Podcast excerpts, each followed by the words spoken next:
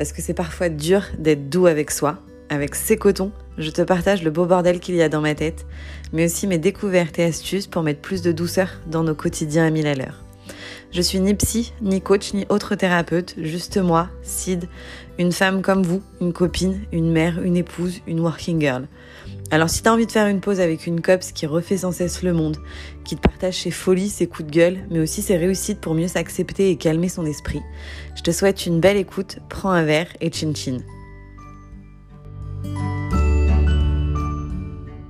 Hello, ça faisait longtemps. Et oui, j'ai pas eu le temps, ou j'ai pas pris le temps, ou bon, peu importe. Justement, aujourd'hui, j'ai envie de vous parler du temps, le timing, de ce temps que l'on perd, que l'on prend, que l'on kiffe, que l'on gaspille. À 20 ans, on se dit qu'on a tout le temps devant nous. À 40 ans, on commence à se dire que la moitié de notre temps sur Terre est écoulé quand même. Et à 60 ans, on se dit que le bon temps est derrière nous. Alors, je sais pas vous, hein, mais il m'enquiquine un peu ce temps. Et j'ai l'impression surtout qu'on passe notre temps à le mépriser, à se dire qu'on a trop de temps, on s'ennuie, ou alors qu'on n'a jamais le temps.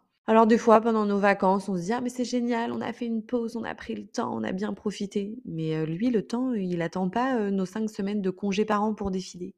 Et très clairement, je sais pas vous, mais j'ai pas envie d'avoir des regrets plus tard et de me dire que j'ai pas eu assez de temps pour faire quelque chose. Et quand on a cette philosophie-là, souvent, on a une vie à mille à l'heure. Je sais pas vous, hein, mais Souvent, on est déjà en train d'anticiper, d'organiser nos week-ends pour les six mois à venir, les voyages, les amis qu'on doit voir, on les met dans des calendriers tous les week-ends ou les soirs en semaine. Il faut faire une expo, un ciné, un resto, puis aussi les enfants. Enfin, on embarque tout le monde dans ça. Hein.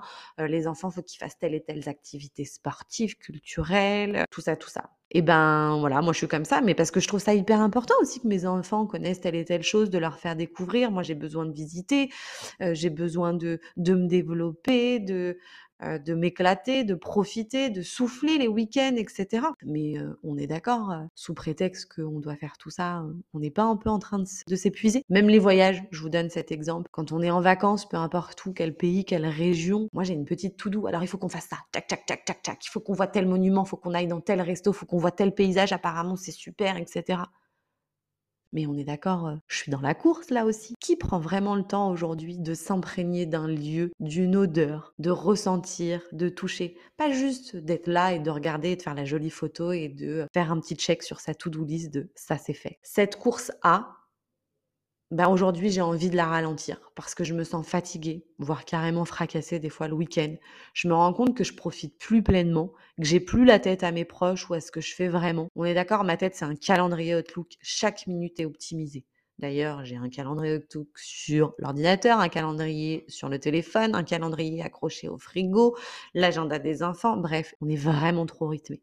Et là, en fait, je me dis, mais si, il y a un sous-sail. On veut tout ce qui fait notre vie, mais à part bosser comme des malades, souvent larver un peu le week-end, ou alors en tout cas s'en rajouter des tonnes le week-end pour avoir l'impression de, de relâcher la pression de la semaine, ben, en fait, on court quand même toujours après le temps.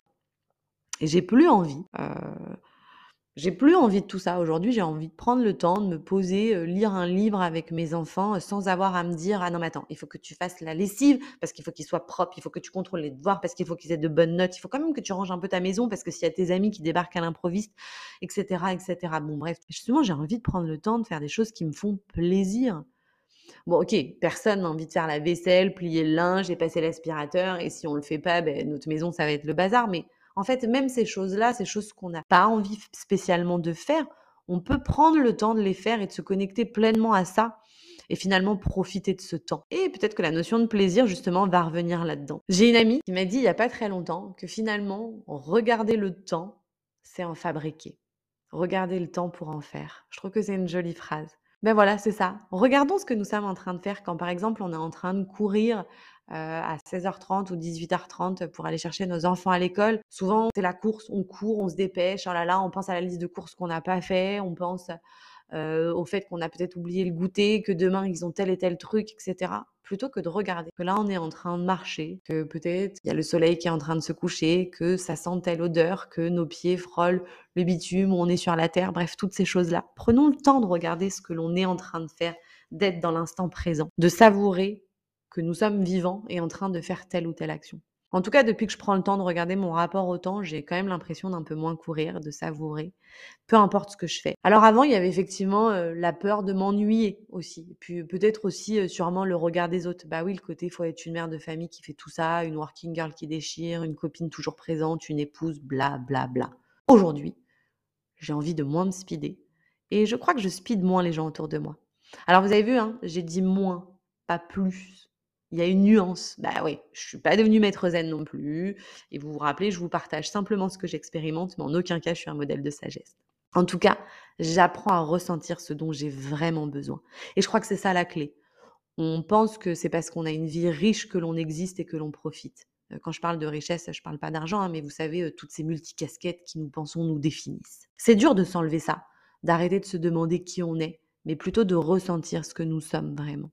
Mon mari me dit souvent qu'il faut écouter les anciens, ils ont beaucoup de choses à nous apprendre. Et c'est vrai, concernant ce rapport au temps, euh, je trouve que c'est pareil. Quand j'écoute ma grand-mère, elle me dit «Euh, Vous les jeunes, vous avez jamais le temps. Moi, à mon époque, j'avais pas de machine à laver, j'avais un potager à gérer, euh, je devais gérer les animaux aussi parce qu'on tuait le lapin, les poules, j'avais pas les moyens d'avoir une nounou, je m'occupais de mes trois enfants. En plus, papy, il bossait toute la semaine loin de la maison, etc. C'est vrai, ma mamie, punaise, c'est une warrior. Et même encore aujourd'hui, je trouve qu'à son âge, elle est encore plus en forme que moi. C'est vraiment mon modèle. déjà, elle se torturait pas la tête. Elle pas dans son mental, elle était dans le présent, elle vivait, elle était heureuse de, respirer et de pouvoir faire toutes ces choses-là. Et en fait, elle se plaignait jamais de la fatigue, forcément. Je sais pas vous, mais nous, même à nos âges, on n'est pas tout le temps fatigué. Genre cette fatigue psychologique, l'impression que tout est dur. Bon, ok, là, je dérape sur un autre sujet qui est la fatigue. On en parlera plus tard. En tout cas, si vous justement vous sentez fatigué, énervé, que vous courez partout, juste regardez votre rapport au temps. Prenez le temps de regarder le temps et regardez le temps pour en fabriquer. En tout cas, j'espère prendre le temps de vous reparler prochainement. Et surtout, n'oubliez pas d'être coton avec vous.